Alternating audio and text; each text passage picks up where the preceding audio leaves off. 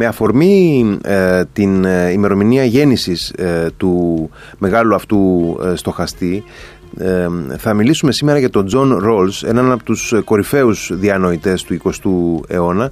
Ε, έχουμε κοντά μας τον ε, Φίλιππο Βασιλόγιαννη, ε, καθηγητή φιλοσοφίας του δικαίου στη νομική σχολή του Πανεπιστημίου Αθηνών. Καλησπέρα κύριε Βασιλόγιαννη. Καλησπέρα κύριε Χαραλαμπίδη, ε, καλησπέρα και στους ακροατές μας. Ευχαριστώ πολύ για την πρόσκληση. εγώ, εγώ ευχαριστώ πολύ και να, να, να πω στους φίλους που μας ακούνε ότι τα βιβλία σας που αφορούν σε μεγάλο βαθμό και τον John Rolls. Ε, τα βρίσκουμε από τις εκδόσεις Ευρασία και από τις πανεπιστημιακές εκδόσεις ε, Κρήτης. Κάποια ειδικά για την βιοειθική που θα θίξουμε έτσι προς το τέλος της εκπομπής. Ε, ναι, ναι. Να, ε, να ξεκινήσω ρωτώντας ότι ε, σχετικά με τα, με τα στοιχεία που ανέδειξαν τον Τζον Ρόλς σε έναν από τους πιο επιδραστικούς στοχαστές του 20ου αιώνα γιατί παρόλο που δεν τον ξέρουν ίσως πάρα πολύ ε, δεν, δεν, δεν είναι πάρα πολύ γνωστός σε ένα ευρύ κοινό αλλά είναι πάρα πολύ μεγάλη η επίδραση των έργων του έτσι δεν είναι; Ναι ναι έτσι είναι. Δηλαδή άμα κάποιος κοιτάξει πώς είναι η κατάσταση της ηθικής και πολιτικής φιλοσοφίας πριν από την έκδοση της βασικής του ε, πραγματείας που είναι η θεωρία της δικαιοσύνης το 1971, πώς είναι πριν την έκδοση και μετά, η κατάσταση είναι, είναι ριζικά διαφορετική. Και σήμερα δεν μπορεί κανείς να συζητήσει πάνω στα θέματα ηθικής και πολιτικής φιλοσοφίας εκτός του πλαισίου ε, του John Rawls. Δηλαδή, ακόμη και όταν διαφωνούμε μαζί του, πρέπει να διαφωνήσουμε. Εγώ διαφωνώ μαζί του, αλλά χρειάζεται να γράψω ένα βιβλίο. Είναι, έχει, έχει ορίσει ένα πλαίσιο. Έχει, έχει ορίσει ένα πλαίσιο, δηλαδή ε, έτσι σήμερα διεξάγεται η συζήτηση. Είτε συμφωνεί κανείς είτε διαφωνεί. Ε, να, βέβαια, είπατε ότι εκδόθηκε το βιβλίο, το ε, εμβληματικό του έργο το 1971. Ε, συμπληρώθηκαν πέρσι 50 χρόνια από την κυκλοφορία αυτού του βιβλίου, όπως και 100 χρόνια από, το, από τη γέννησή του. 100 χρόνια από τη γέννησή του, 50 από την έκδοση της πραγματείας και 20 χρόνια από την ελληνική έκδοση, από τις εκδόσεις πόλης. Ναι, ναι, θυμάμαι, γιατί έχω αυτή την πρώτη έκδοση, τη θυμάμαι. Ε, ε, και ε, πώς αναδείχθηκε σε κατεξοχήν πολιτικό φιλόσοφο μέσω της φιλοσοφίας του δικαίου ο Τζον Ρόλς; Όχι, δεν είναι, δεν είναι φιλόσοφος ε, του, δικαίου. Είναι, mm. είναι πολιτικός κυρίως και, και ηθικός Είναι βέβαια αξιοσημείωτο ότι νομίζω ότι είναι αυτοδίδακτος ο Τζον Ρόλ στην πολιτική φιλοσοφία. Έχει κάνει ωραία σπουδές στη φιλοσοφία, αλλά στην πολιτική φιλοσοφία είναι αυτοδίδακτος και είναι, οι συνομιλητές του είναι μεγάλοι φιλόσοφοι του παρελθόντος. Ωραία, είναι εν μέρει ο Αριστοτέλης, αλλά κυρίως είναι ο Χόμπς, ο Λοκ, ε, ο Καντ, ο Μιλ. Αυτοί είναι μεγάλοι φιλόσοφοι, με τους οποίους ε, συνδιαλέγεται σε όλη την πορεία ε, της, ε, της ζωής του. Ε, κοιτάξτε, εγώ νομίζω ότι το βασικό στοιχείο στην ε, ρολσιανή σύλληψη και το οποίο είναι, είναι, και, και εντυπωσιακό είναι ότι ο Τζον Ρόλς πολύ νωρίς, από, από τη δεκαετία του 1950, πηγαίνει κόντρα σε ένα ε, διανοητικό κλίμα. Ποιο είναι το κλίμα αυτό, είναι ότι τα ηθικά και πολιτικά ζητήματα δεν μπορούν να αποτελέσουν αντικείμενο φιλοσοφικής πραγμάτευσης. Γιατί, γιατί δεν υπάρχει ε, αντικειμενικότητα στην ηθική και την πολιτική. Δεν υπάρχει κάτι σαν αλήθεια. Ε, λοιπόν, ο Τζον Ρόλς ήδη από τη δεκαετία του 1950 ε, προσπαθεί να συλλάβει και να εκθέσει τελικά σταδιακά μια θεωρία δικαιοσύνης και είναι σαν να μας λέει έχουμε τώρα μια θεωρία δικαιοσύνης. Ας αναρωτηθούμε, υπάρχει αντικειμενικότητα στην ηθική και την πολιτική, υπάρχει κάτι σαν αλήθεια. Είναι εντυπωσιακό αυτό ότι ε, προσέγγισε την πολιτική μέσω μιας θεωρίας της δικαιοσύνης. Δηλαδή έβαλε την έννοια της δικαιοσύνης ως φίλτρο, ως φακό μέσα από το οποίο πρέπει να προσεγγίσουμε την πολιτική. Ναι βέβαια. Αν έχει, δεν έχει σημασία φιλοσοφική νομίζω η βιογραφία ενός φιλοσόφου αλλά και το ρόλος νομίζω έχει σημασία να πούμε το εξής. Ότι στρατεύεται στον δεύτερο παγκόσμιο πόλεμο παίρνει μέρος σε αυτές τις τριχτά αιματηρέ επιχειρήσεις στον ειρηνικο είναι στο άγημα που πατάει για πρώτη φορά το πόδι του στη χειροσυμα Χάνει μέσα στον πόλεμο την πίστη του, γιατί έχει πολύ στενή σχέση με, την, ε, με τη θρησκεία. Ο νεαρός Τζον Ρόλ χάνει την πίστη του. Τη χάνει ακούγοντας ένα κήρυγμα ενός ιερέα που λέει ότι ο Θεός μας προστατεύει από τις σφαίρες των Ιαπώνων και στρέφει τις δικές μας σφαίρες επάνω τους και κυρίως τη χάνει από το ολοκαύτωμα. Λέει ο Τζον Ρόλ σε ένα πολύ σύντομο σημείωμά του για τη θρησκεία, ότι μπορούμε να συλλάβουμε τον Αμερικανικό εμφύλιο πόλεμο ως μια τιμωρία του Θεού για το αμάρτημα της δουλείας, αλλά το ολοκαύτωμα δεν μπορούμε να το συλλάβουμε έτσι. Έχει λοιπόν μια σημασία ότι ο Τζον Ρόλς όταν επιστρέφει στην Αμερική, ε, ενώ αμφιταλαντεύεται τι ακριβώς θα κάνει στη ζωή του, mm-hmm. τελικά αποφασίζει να ασχοληθεί με το θέμα της δικαιοσύνης θα μπορούσαμε να πούμε ότι είναι και μία απάντηση, ε, όχι άμεσα ασφαλώς, αλλά έμμεσα ε, εξ αντανακλάσεως, μια απάντηση σε μια ολόκληρη εποχή που η, το αίτημα της κοινωνικής δικαιοσύνης είχε έρθει στο προσκήνιο της πολιτικής. Δηλαδή μιλάω για τον ε, ε προπολεμικό κόσμο κυρίως ε, και την, την, ε, την ένταση της, της σύγκρουσης ανάμεσα στα, στον σοσιαλιστικό κόσμο και τον, τον φιλελεύθερο κόσμο. Ναι, υπάρχει, θέλει, θέλει να παρακολουθήσει οπωσδήποτε ε, την, την εποχή του, την ιστορία, τι ιστορικές εξελίξεις. Θα λέγαμε ότι η θεωρία της δικαιοσύνης ε, συμβαδίζει ε, με, την, με, την, με την εποχή της. Εντάξει, okay, αυτό είναι φυσικό. Κυρίως όμως νομίζω ότι τα μεγάλα γεγονότα είναι βέβαια τα κινήματα για τα ανθρώπινα δικαιώματα και τα θεμελιώδη δικαιώματα είναι και ο πόλεμος του Βιετνάμ είναι, συμπίπτει με την, με την εποχή της ωριμότητας του, του Τζον Ρόλς ο πόλεμος στο Βιετνάμ. Ναι, ναι. ναι, ναι. Και νομίζω ότι, ότι, ότι για αυτόν τον λόγο, ίσως είναι και. Εντάξει, δεν είναι το σημαντικό, είναι και, ίσως και, και λάθος λόγος. Πάντως, εν μέρη η θεωρία του έγινε πολύ δημοφιλής ακριβώς επειδή πραγματεύεται με έναν τρόπο βέβαια mm-hmm. έτσι, ανυπέρβλητο τα ζητήματα της ε, αντίρρησης συνείδησης και της πολιτικής ανυπακοής πολύ επίκαιρα εκείνη την εποχή. Ο ίδιος, ωστόσο, παρέμεινε ένας πεπισμένος και ξεκάθαρος ε, υπερασπιστής της φιλελεύθερης δημοκρατίας. Ναι, ναι, σε αυτό είναι, σε αυτό είναι, είναι, είναι, είναι καθαρός, αν και θεωρεί ότι δεν μπορεί να επιλύσει μια θεωρία δικαιοσύνης ε, όλα τα ιστορικά προβλήματα. Δεν μπορεί να, να, επιλύσει, μάλιστα, όπως λέει ο ίδιος, ε, ένα δίλημα. Εάν θα ακολουθήσουμε την επιλογή ενός σοσιαλισμού με αγορά. Αυτό σημαίνει ενός φιλελεύθερου Ή κάτι, κοντά, κοινωνία... κάτι κοντά στην ευρωπαϊκή σοσιαλδημοκρατία, ίσως. Ναι, ίσως έτσι με όρους πολιτικούς. Ή λοιπόν μια κοινωνία με αυτό που, λέμε, που λένε οι μαρξιστές, ατομική ιδιοκτησία στα μέσα παραγωγής.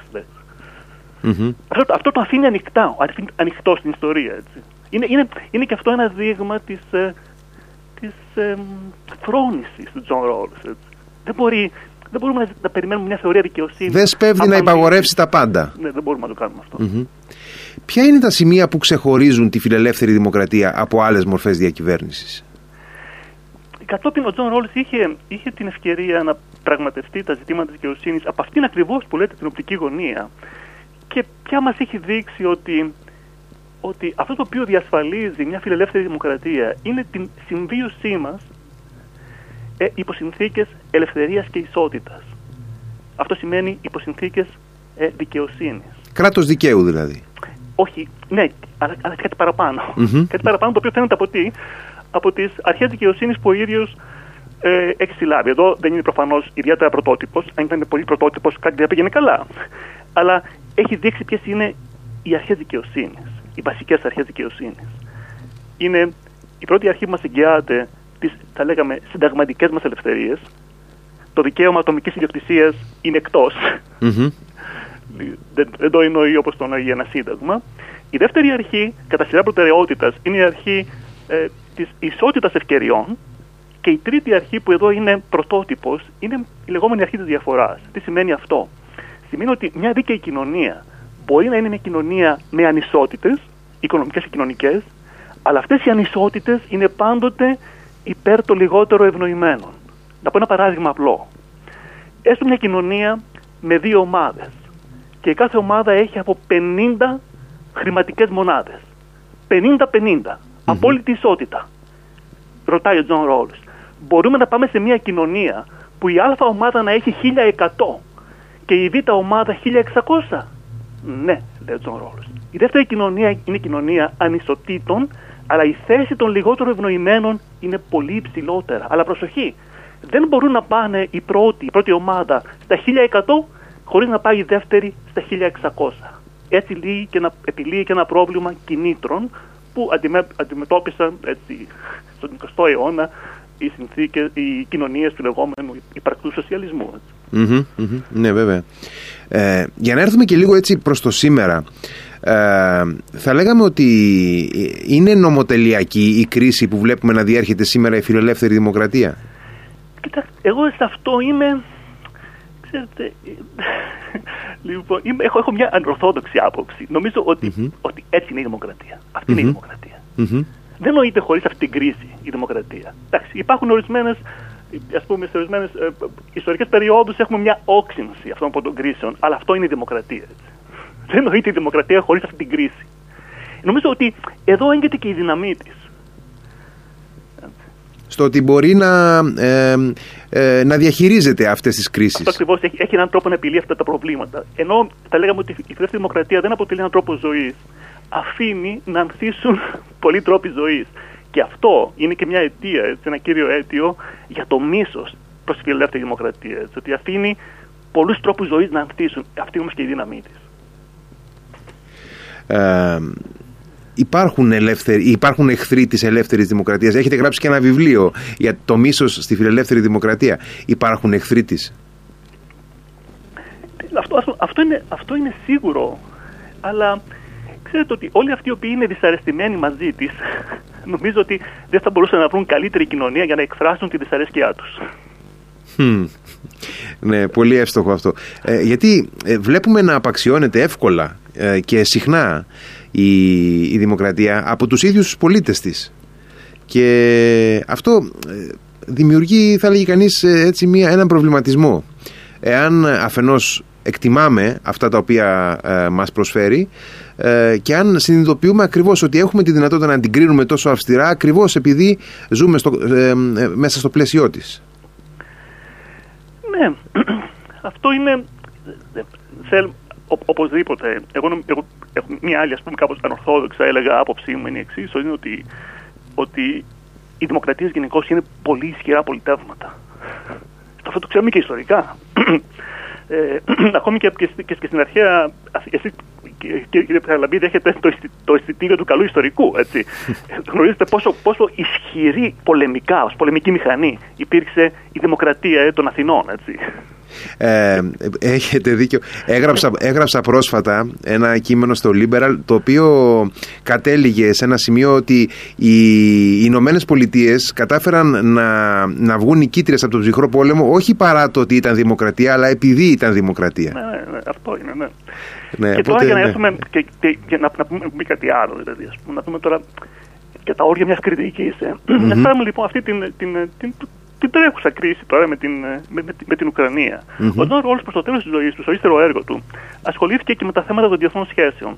Εδώ το βιβλίο του έχει τίτλο Το δίκαιο των λαών και επιμένει ότι υποκείμενο των διεθνών σχέσεων είναι, είναι οι λαοί, οι δημοκρατικοί λαοί. Όχι τα κράτη που, που έχουν σκοπιμότητες, αλλά ούτε και τα έθνη που είναι πολύ περιοριστικά.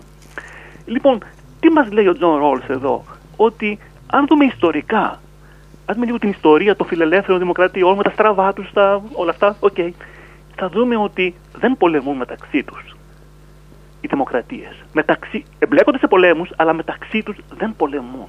Αυτό το ονομάζει μάλιστα ο Τζον Ρόλς έναν εμπειρικό νόμο. Εάν αυτό ισχύει και αν η ειρήνη είναι πραγματικά ένα πρωταρχικό ανθρώπινο αγαθό, ε, μας λέει ο Τζον Ρόλς, θα μας έλεγε. Έχουμε ένα κλειδί να αναζητήσουμε αυτό που ο ίδιος ονομάζει ρεαλιστική ουτοπία. Αυτό δεν σημαίνει βέβαια ότι αποκλείουμε αυτούς που ίδιος ονομάζει ευπρεπείς λαούς, που δεν είναι φιλελεύθεροι και δημοκρατικοί. Έτσι. Αλλά το κλειδί όμως για την παγκόσμια ειρήνη, αυτή είναι μια καντιανή δεν είναι παρά η φιλελεύθερη δημοκρατία. Ε, και, και πόσο επίκαιρο ε, ε, γίνεται αυτό σε μια εποχή που πραγματικά βλέπουμε να ισχυροποιείται πάρα πολύ ένα υπόδειγμα αυταρχικών κρατών τα οποία πολλές φορές διατηρούν και ένα μέρος δημοκρατικής νομιμοποίησης αλλά στην πραγματικότητα λειτουργούν με όρους μακριά από τη φιλελεύθερη δημοκρατία. Ναι, ναι, ένα, ένα πρόβλημα αφορά βέβαια το εσωτερικό τους. Είναι, είναι, είναι κοινωνίες καταπιεστικές, τα προβλήματα Ένα δεύτερο πρόβλημα το οποίο αναδεικνύει ο Τζον Ρόλς στο ύστερο έργο του είναι ότι πάντοτε αυτές οι κοινωνίες αποτελούν ένα παράγοντα αστάθειας στις διεθνείς σχέσεις. Αυτό είναι πάρα πολύ και ίσως από αυτό, το, ε, από αυτό το πρίσμα να μην είναι και τελείως ε, θα έλεγε κανείς ε, κατακριτέα η, η δυνατότητα ή η φιλοδοξία να, να φυτευτεί εντός εισαγωγικών η δημοκρατία, η φιλελεύθερη δημοκρατία σε περισσότερες χώρες. Ναι, εδώ, εδώ εγώ, συμφωνώ. Στα πιο πολλά συμφωνώ με τον Ζωρό, παρόλη την κριτική. Εδώ λοιπόν συμφωνώ πάλι μαζί του. Δείχνει μια πολύ μεγάλη αυτοσυγκράτηση. Εδώ πάλι μεριμνά του είναι, θα λέγαμε, η σταθερότητα στις διεθνείς σχέσεις και μια ευκολία στις επεμβάσεις στα εσωτερικά άλλων κρατών. Ε, υπονομεύει αυτή λοιπόν την, mm την σταθερότητα. Μόνο σε ακραίες περιπτώσεις δέχεται τέτοιες επεμβάσεις ο Τζον Ρόλς και αυτές πάντοτε μαζί με ένα καθήκον που έχουν οι δημοκρατικοί λαοί. Το καθήκον να βοηθούν τους λαούς οι οποίοι δεν μπορούν να συγκροτηθούν σε φιλελεύθερη δημοκρατία. Είναι ένα καθήκον βοήθειας όμως, όχι η επιβολή ενός πολιτεύματος. Ναι, ναι, είναι, είναι ξεκάθαρη η, η διαφοροποίηση ανάμεσα σε αυτά τα δύο. Και πολλές φορές ε, ε, κατ' όνομα του ενός βλέπουμε να υλοποιείται το δεύτερο. Ε, να, να έρθουμε λίγο και στο, στο φάσμα της πανδημίας που σας έχει απασχολήσει προσωπικά ε, μάλλον ε, σας έχει απασχολήσει πολύ η, η βιοηθική και μέσω αυτής ίσως θα άξιζε να, να προσεγγίσουμε λίγο τις εξελίξεις ε, στο, στον καιρό της πανδημίας η οποία δοκίμασε για μεγάλο διάστημα και συνεχίζει να δοκιμάζει τις σχέσεις πολιτείας και πολιτών. Ε, είδαμε συχνά να επιβάλλονται περιορισμοί αδιανόητοι μέχρι πριν από αυτή τη συγκυρία και ακόμα η συζήτηση για αυτούς είναι ανοιχτή. Ε, υπήρξε αποτελεσματική η φιλελεύθερη δημοκρατία στη διαχείριση αυτής της πολύ κρίσιμης συγκυρίας; Ναι, εδώ, λοιπόν, εδώ έχουμε μια δυσκολία που δεν αντιμετωπίσουν άλλα, άλλα πολιτεύματα έτσι, να, να διαχειριστεί η φιλελεύθερη δημοκρατία μια πανδημία. Αλλά πάλι υιοθετώντας μια ρολσιανή οπτική γωνία, θα λέγαμε το εξής, το οποίο είναι πάρα πολύ σημαντικό. αν πρέπει να αντιλήσουμε κάποια διδάγματα από αυτή λοιπόν, την πανδημία σε σχέση με την φιλελεύθερη δημοκρατία, το πρώτο είναι το εξής ότι πριν ακόμη έρθει ο νομοθέτης και η κυβέρνηση έτσι, να λάβει τα μέτρα, τα οποία δεν είναι και ιδιαίτερα πρωτότυπα, σε ένα πρώτο έτσι, λοιπόν, τα ξέρουμε αυτά από την ιστορία της ανθρωπότητας. Λοιπόν, ε, το βασικό είναι το εξής: είναι ότι πριν έρθει ο νομοθέτης, έχουμε μεταξύ μας ηθικά καθήκοντα. Κυρίως το καθήκον της μη βλάβης και το, και το σαμαριτικό καθήκον βοηθείας. Έτσι θα μας έλεγε ο Τζον Ρόλς. Εδώ το κράτος παίζει ένα ρόλο συντονιστικό των ηθικών μας καθηκόντων. Και δευτεροβόντως παίζει ένα ρόλο τροποποιητικό αυτών των καθηκόντων. Έχουμε λοιπόν πριν από το κράτος ηθικά καθήκοντα. Δεύτερον, έχουμε αντιμετωπίσει στο παρελθόν, ακόμη και ως φιλελεύθερη δημοκρατία με τα στραβά της, έχουμε αντιμετωπίσει πανδημίες. Και ξέρουμε λοιπόν τι σημαίνει η αντιμετώπιση μιας πανδημίας. Τρίτον... Είχαμε ξεχάσει μάλλον. Ναι, είχαμε ξεχάσει. Τρίτον, και εδώ αυτό μου, μου έχει στοιχήσει κάποιες διαδικτυακέ φιλίες. Αυτή μου η θέση είναι το εξής. Μια πανδημία δυνητικά απειλεί με εξαφάνιση έναν πληθυσμό. Αυτό σημαίνει ότι το γενικό συμφέρον στην υγεία όταν αντιμετωπίζεις πανδημία μοιάζει με το συμφέρον στην εθνική άμυνα. Είναι κάτι πάρα πολύ σοβαρό. Και τελευταίο, όλη αυτή η ιστορία με την πανδημία δοκίμασε και την αντίληψη που έχουμε για τα δικαιώματα. Είμαστε πάρα πολύ έτσι, εύκολη στην επίκληση δικαιωμάτων. Αυτό όμως τι σημαίνει, ότι αν όλα είναι δικαιώματα, τα δικαιώματα δεν είναι τίποτε. Και παράδειγμα, θεωρώ ότι ε, μια κυβέρνηση, η διοίκηση, μπορεί να λάβει ένα μέτρο και να σφραγίσει τους ιερούς ναούς. Αυτό λοιπόν με κάποιους όρους είναι επιτρεπτό. Δεν μπορεί όμως να υποδείξει στην Εκκλησία πώς να τελέσει τη Θεία Λειτουργία. Αυτό είναι επίτρεπτο. Ε, το δεύτερο είναι συνταγματικό δικαίωμα. Το πρώτο, μόνο υπό όρους μπορεί να γίνει συνταγματικό δικαίωμα. Αν αυθαίρετα κυβέρνηση πλην τους λαούς του, τους ναούς ή εάν δεν εφαρμόζει τα ίδια μέτρα στους ιερούς ναούς που εφαρμόζει σε άλλους χώρους κοινωνικών συναθρήσεων. Mm-hmm. Ε, δοκίμασε και τα, την αντίληψή μας για τα δικαιώματα η πανδημία. Δεν ξέρω όμως αν θα μείνει αυτό.